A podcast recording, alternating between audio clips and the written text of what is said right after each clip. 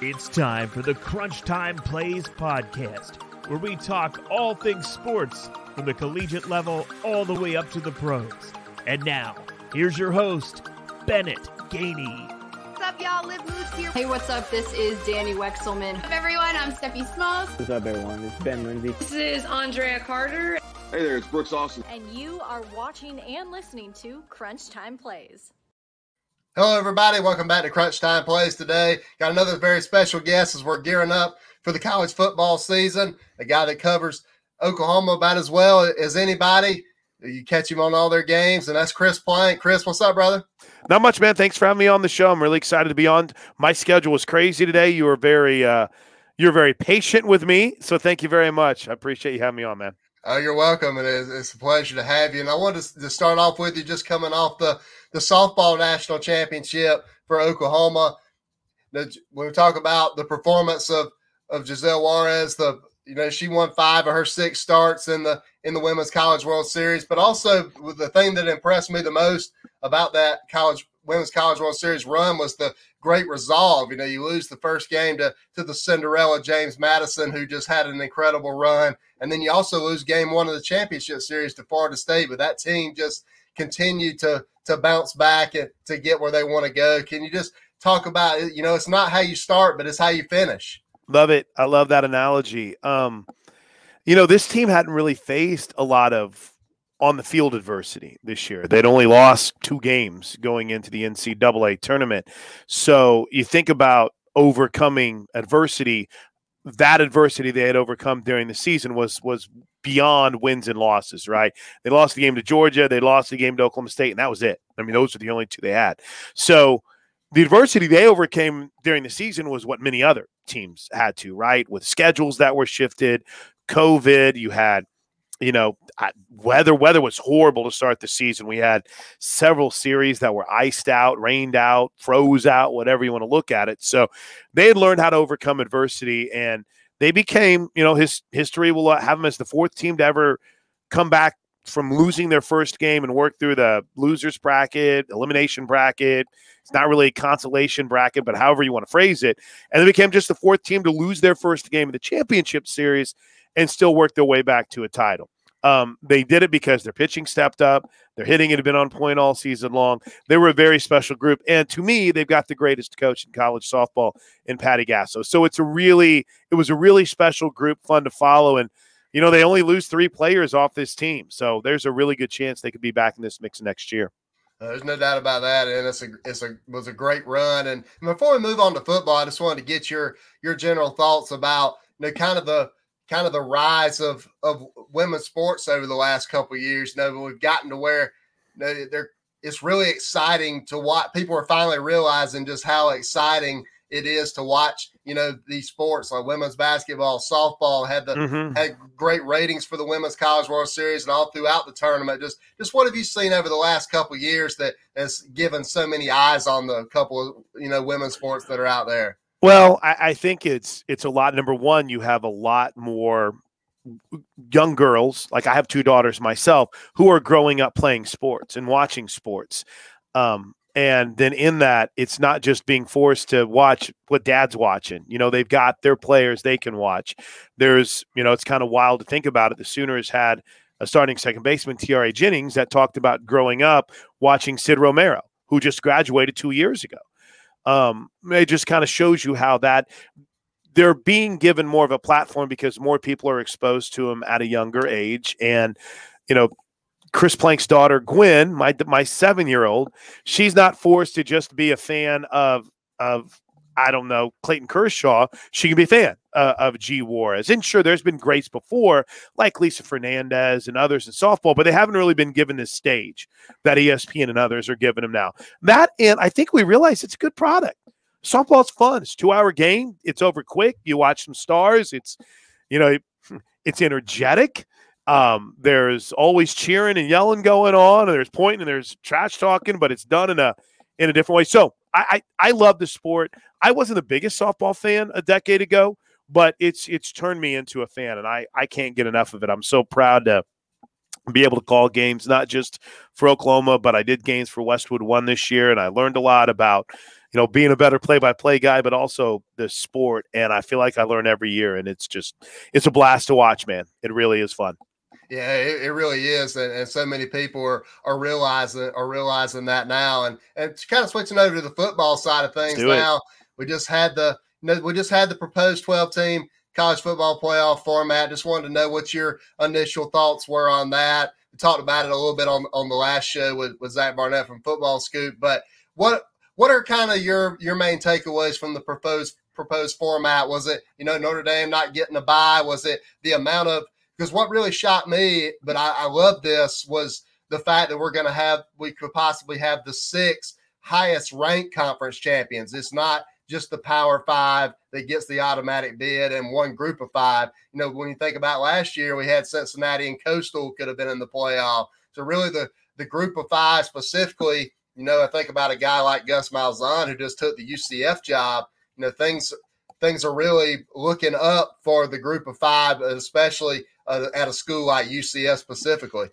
Yeah, UCF, Cincinnati, my alma mater, the University of Tulsa. You know, you, you feel like in that conference you have a seat at the table now. The first thing that caught me was 12. I won't lie. When I first saw 12, I thought that that seems like a, a bit much. I was kind of a minimalist. Um, I didn't have a problem with four. I could understand when you look across the college football landscape how you look at four and you say, oh, I'm tired of the same old teams. You know, pull Notre Dame out one year, put in Oklahoma, but it's always Clemson, Bama, Ohio State, and then a combination of Oklahoma and Notre Dame. But as this process has played out, I'm a big fan of it. I don't know if you truly would. I don't know if I'd go down uh, and say I'm like my man Chris Childer is over at Sirius XM and say I'm now an expansionist, but I love the idea of 12 and you know the ESPN came out, and as we're talking, you know, Nicole Auerbach had a really solid article today where you talked to, I think it was like the vice president of college football programming. And in a lot of ways, his take is one that I agree with.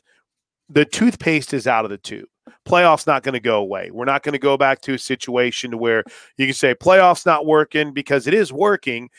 It just needs to it needs to be enhanced. How do you enhance it? Make it possible where more teams can be a part of it because you're not going to get away from with four teams, people seeing Penn State lose early in the season and saying, oh, they're out. How quickly last year were we trying to eliminate the Pac 12 from the conversation? Oh, Pac 12's done. They lost a game. So I get, I like the idea of 12. And I didn't at first, but the reason I do is because you don't just say Power Five and that's it. You open it up, as you said, for everyone else. And secondly, you get good teams that are still going to have a shot you you still get you know an, an, Oklahoma last year. I wish Oklahoma would have had a shot last year. Now I don't know if anyone was going to stop Alabama, but OU was playing really good football down the stretch. I would have loved to have seen how Coastal and Indiana and then it, you know in that uh, Cincinnati could have done in a playoff setting. So a, a very long answer to a, a short succinct question.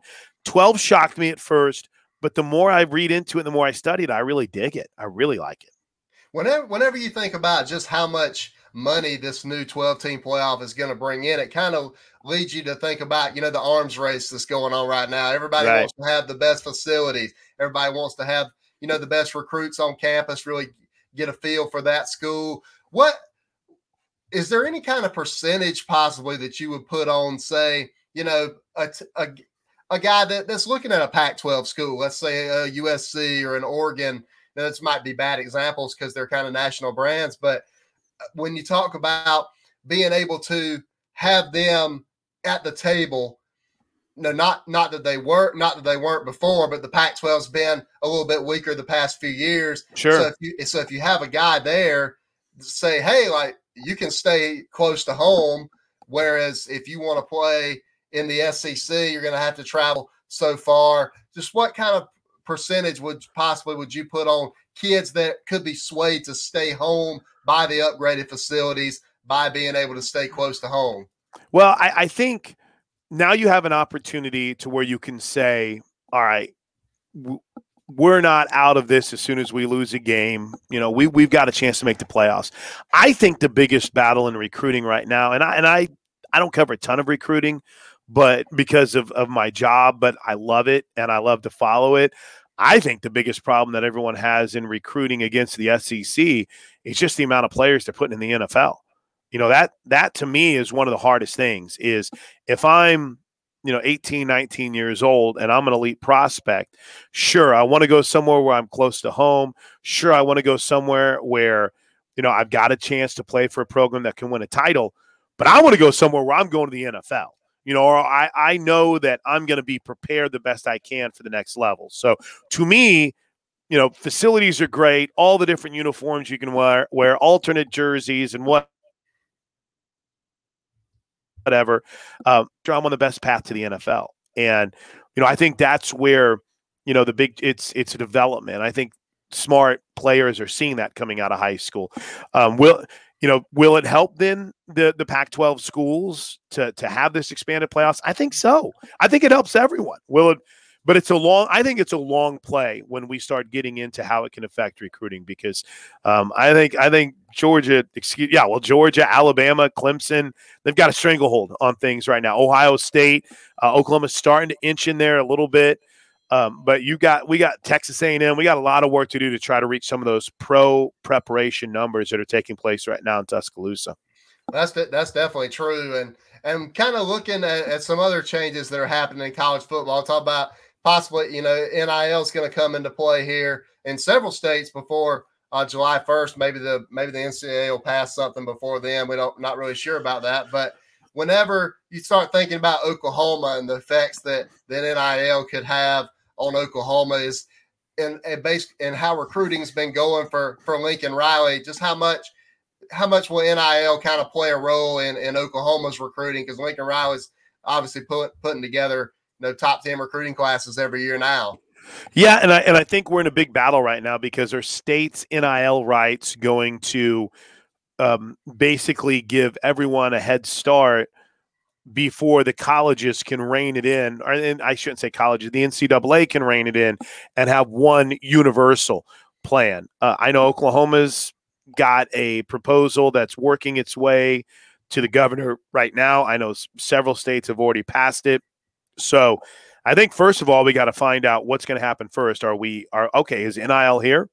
Right? Have we reached the point to where with the states that have passed it, it's here and there's nothing you can do about it? Or are we still in the process to where we're fighting to get it started? And the second part of that is, yeah, the, you know, I, I think Lincoln's been on the cutting edge of this. I think a lot of coaches are in programs.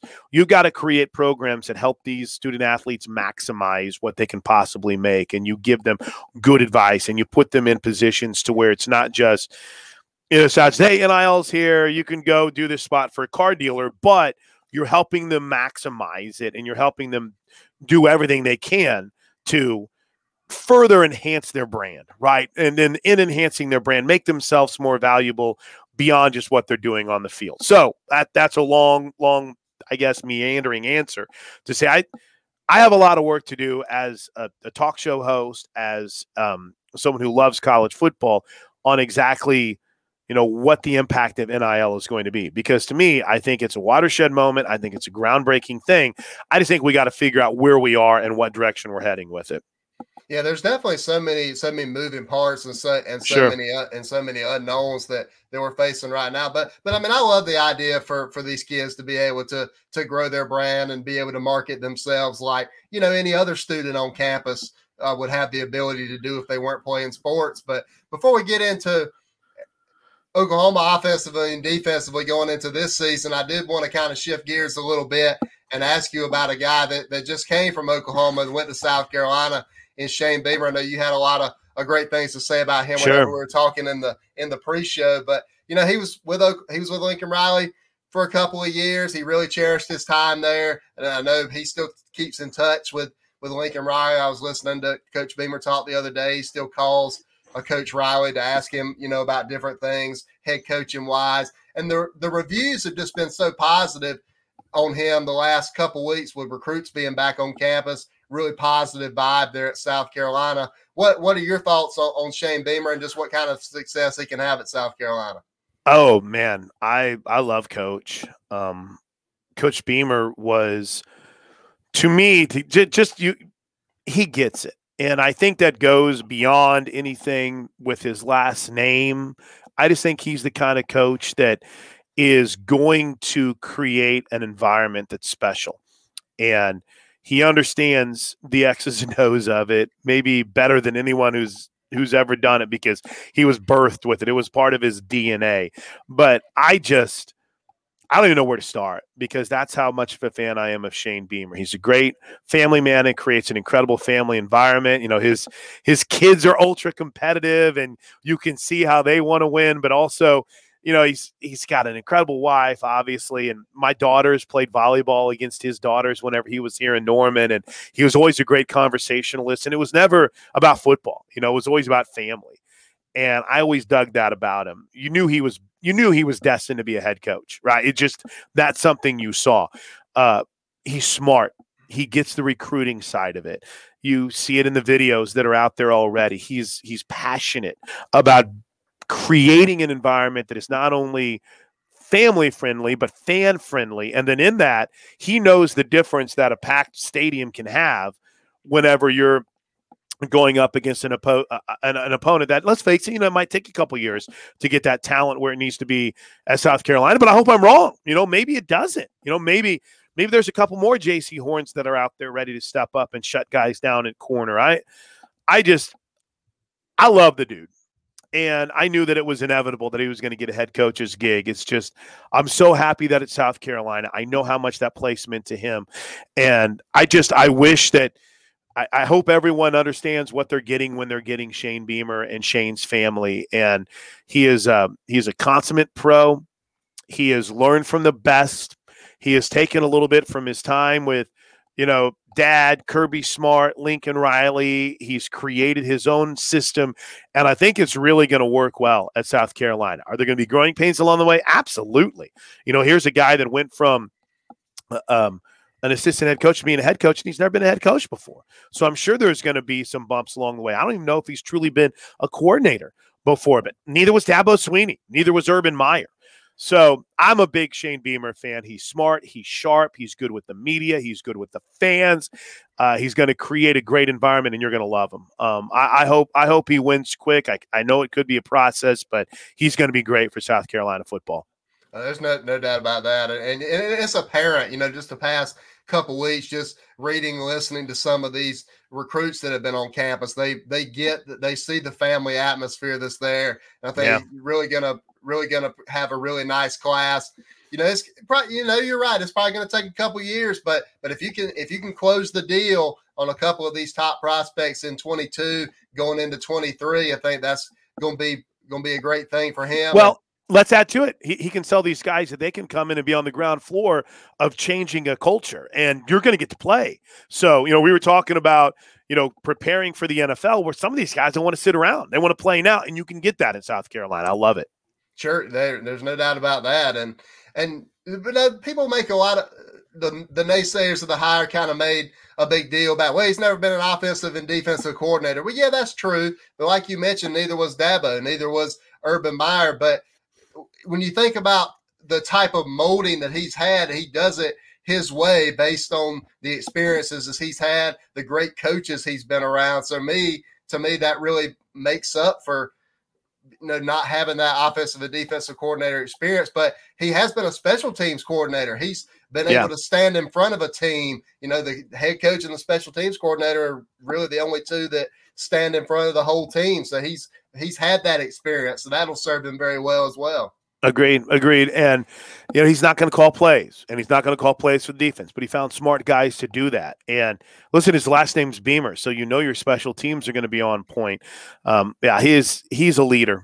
I'll tell you a quick story, and I I don't know how we are on time, but you know, we do post game interviews with coaches, and obviously on the Sooner Radio Network, which is my nine to five. Um, coach will come in, we'll do an interview with coach, and for home games we get two assistants. And Shane, Coach Beamer, is one of the best interviews you could ever have. And after one game, a win, so it's not like he's bugging out after loss. After a win, um, and in the COVID era, you would have they would bring the guys to you. Well, they said, "Hey, Coach Beamer left. It's like he he had to get out. He had a family deal, and uh, we'll bring you the other coach." No big deal. It happens, right? The schedules are made. months in advance, and I can completely understand where they would forget. Most of the time, you end up with one coach anyway because another coach forgets. He sent me a message. You know, literally took the time when he got home to send me a direct message and say, "Hey, I'm really sorry. I, I, it got away from me. I had family, and and you know, I'll we'll make it up to you." But he, who does that? You don't have to do that. You know, right? I'm the sideline guy on the radio network, and it's you know, it's obviously appreciated, but that's how much of a caring individual this dude is. In that, even in a moment to where, hey, you missed an interview, it happens, no big deal. It was a big enough deal to him to say, hey, no, no, no, I was supposed to be there. I'm sorry to send a message and say, uh, well, I, I can't, I keep the message just because it was like, wow, that's something that I got to I got to remember to do whenever I'm running late, like I had to do with you today, or whenever I'm behind on something. It's just it, it it's it's a little thing like that that goes a long way, I think, in in really making you truly understand how special of a person he truly is. Yeah, there, there's no doubt about that, and I agree hundred percent. And and Chris, as we as we're moving towards the kind of the schematics of this season specifically for Oklahoma, I just wanted to hit on the offense with you real quick. Sure. You know, Spencer Rattler, he's he's back. He he had an incredible end of the season. Oklahoma was really playing some great football. You know, had a, had a great shot to to be in that college football playoff conversation there at the end. But he's really looking for him to really take the next step this year because he's you know projected to be the the top quarterback taken in the draft next year. And then you look at the weapons around him this year. You got Kennedy Brooks back. He opted out last year, but he's back and Eric Gray, the transfer from Tennessee that that's really that been really good in the backfield, and then and then the weapons he that he has this year. You know, you still have Marvin Mims, still have Theo Wease, you still have, and you have Mike Woods as well from Arkansas that that Oklahoma had a previous relationship with. Just what do you kind of see offensively as the strengths and possibly the only weakness that you could come up with would be the offensive line that's a little improved. Sure. Yeah. And I'll start there. You know, offensive line wise, it's left tackle has been a question the last couple of seasons for them. They had a true freshman in Anton Harrison that ended up getting the opening season start, but you know they would have to rotate in one of their experienced guys. Uh, and Erik Swenson to play there. There is a lot of hype around Wanya Morris, another one of the Tennessee transfers to hopefully take that left tackle job, but he might end up being a right tackle. So, you know, it's just there's a lot of there's a lot of talent on that offensive line. It's just okay, who steps up to replace Adrian Ealy at right tackle? And who's your leader in the middle? There's a young man named Andrew Raym from Broken Arrow, Oklahoma, uh, that appears to be someone that could be counted on at center. And he would only be, I think, a redshirt freshman, but he he's a beast. And you're losing Creed Humphrey to the second round of the draft, and he had been a two-time captain for this team, three-year starter. So you you need someone to step up and and be very solid in that center role for uh, offensive line coach Bill Bedenbaugh's offensive line. But yeah, you know, you feel really good. Uh, and, and I could I love the offensive line. The analyst on our sidelines is Gabe Ikard, a former offensive lineman. So either you end up with two with with one new guard and one of the guards shifting out to tackle, or your transfer tackle is solid and you're able to keep your left and right guard and you know Tyrese, Rob, Tyrese Robinson and Marquis Hayes set at the guard spot. So they've got they've got options. So offensive line, you're right, is a big question, and running back was too. Um, before Kennedy Brooks opted back in, TJ Pledger had transferred. I think he's out at UNLV now, maybe Utah. Um, you had the decision by Rhamondre Stevenson to turn pro. So you were down, you know, two backs. Pledger had a big game against Texas, but when Rhamondre came back, he was a stud. And then you had your um, your your freshman from last year get in trouble and end up transferring out. So you lost three guys in that running back room. That that's heavy depth to lose, and you didn't sign one in this upcoming class. So what happens? Well, you get an LSU transfer that comes in. You've got Eric Gray, as you mentioned. Marcus Major has played a lot better. So and then the Kennedy Brooks opts back in as you laid out. So I mean, I think running back is going to be okay numbers wise. Um, Spencer Rattler, this is the first true off season he's had with his team.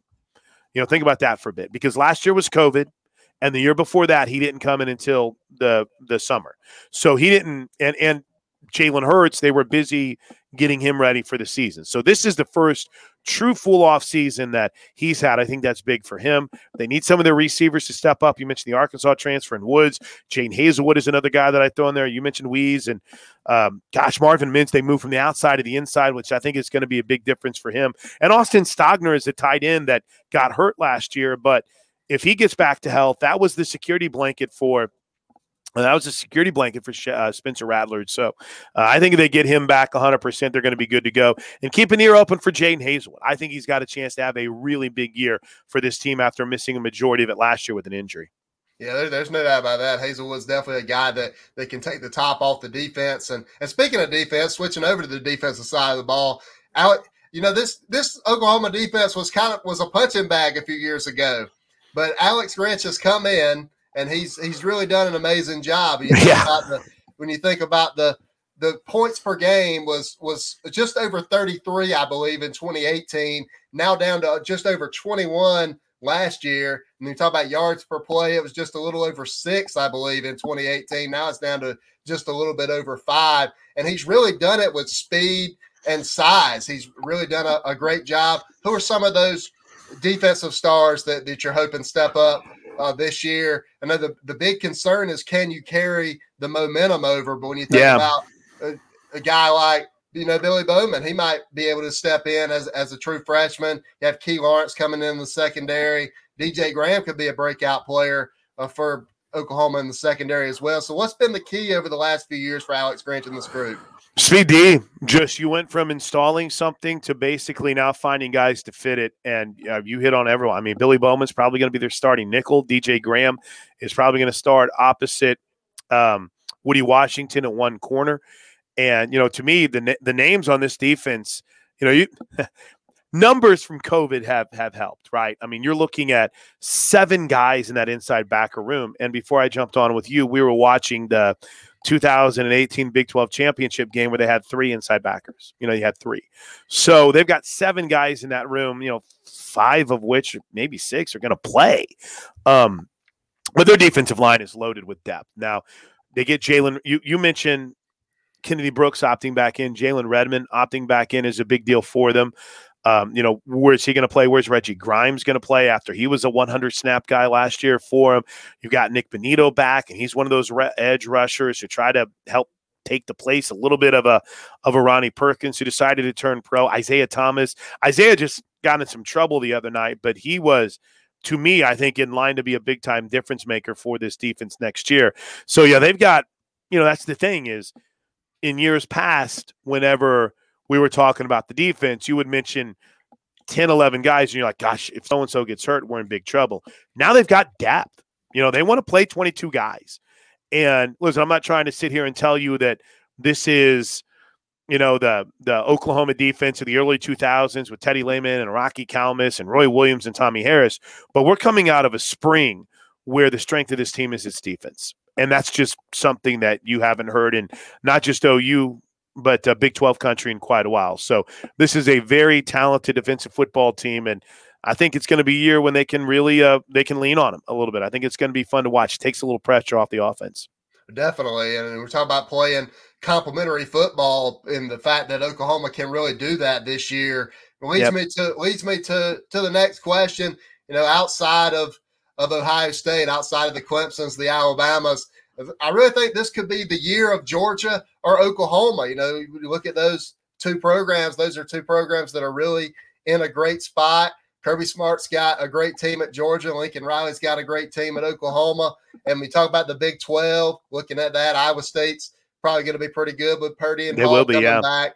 I'm interested to see what Texas is going to do with Sark in the first year. TCU's going to be good. So is is this Oklahoma's best opportunity to win a national championship? Um, sure. And and you hope it's the best that will continue for years to come. I mean, you just you mentioned a bunch of teams there, but of the teams that have a returning starting quarterback, Georgia and Oklahoma are it. Uh, Alabama's got a, a, newcomer in Young. You would assume he's going to win the job.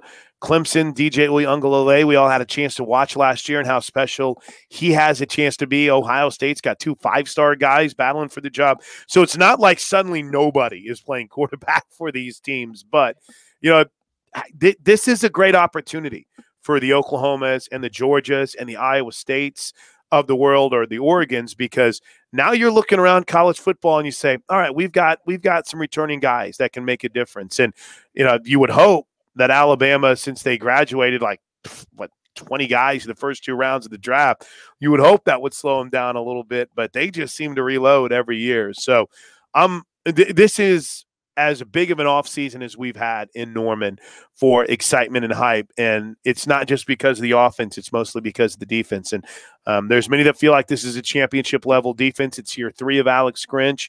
So I'm uh, I'm really excited to see what they're able to do this year. And I hope that the uh, I hope the excited the excitement is warranted because man, this is uh, it's been 21 years since they won a national championship. Now they played for several, but 21 years since they won it, and it would be big for this uh, this this university, the city, the state, and of course specifically this program to go out and win a national title. Uh, there's no doubt about that, and, and you know we talk about it. It's it's when we talk about years or or national championship or bust. I mean that that that's true, but when you keep giving yourselves these opportunities, like right. Smart's doing at Georgia, like Lincoln Riley's doing at Oklahoma. When you when you keep beating down the door, it, it's going to fall eventually. Lincoln said it once: "We're going to hold one of those skinny trophies one of these days. It's not a matter of uh, if, but when." And I think they feel really good about their chances this year. Yeah, I know. I know. Fan, you know, fans get or we, they get frustrated at times, but but you just just hang, you know, just hang with it. We keep giving our keep giving ourselves these opportunities that that one is going to go our way. That's right. Hey, eventually. Oh, what's I had a friend that always said if you shoot an air a, a, gun in the air enough times, eventually you'll hit a duck. So if you keep predicting a national championship, eventually you'll get there. Especially when you got the good coaches that they do. There's no doubt about that. And Chris, it's been an awesome conversation today. Yeah, Thank thanks, you so man. much for for coming on. Tell tell everybody where they can find you on social media, where they can find your work and, and give you a follow because you do an incredible job. And and hope we can do this again before the season starts or, and even during the season a little bit. But just really appreciate it, and we'll have to definitely do it again soon. Yeah, man. Uh, follow me on Twitter. It's at Plank Show. Um, I tweet a lot about softball, but obviously a lot about college football too. And yeah, man, you call me anytime. I'd love to come on. I really appreciate the time. There's no doubt about that. Thank you so much, Chris. We'll talk right, to man. you soon. See you soon. All right. All right, that's Chris Plank. Make sure to give him a follow. And thank you so much for checking out Crunch Time Plays today. Make sure you hit that subscribe button on YouTube, Apple Podcasts, and Spotify. And get ready for the college football season everybody, because it's coming quick. God bless.